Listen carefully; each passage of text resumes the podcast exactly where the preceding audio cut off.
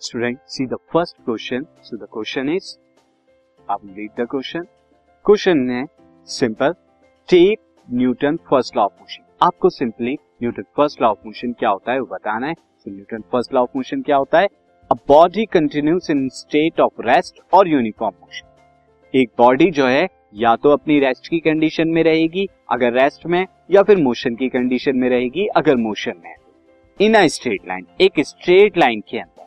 Unless जब तक के आप क्या करेंगे?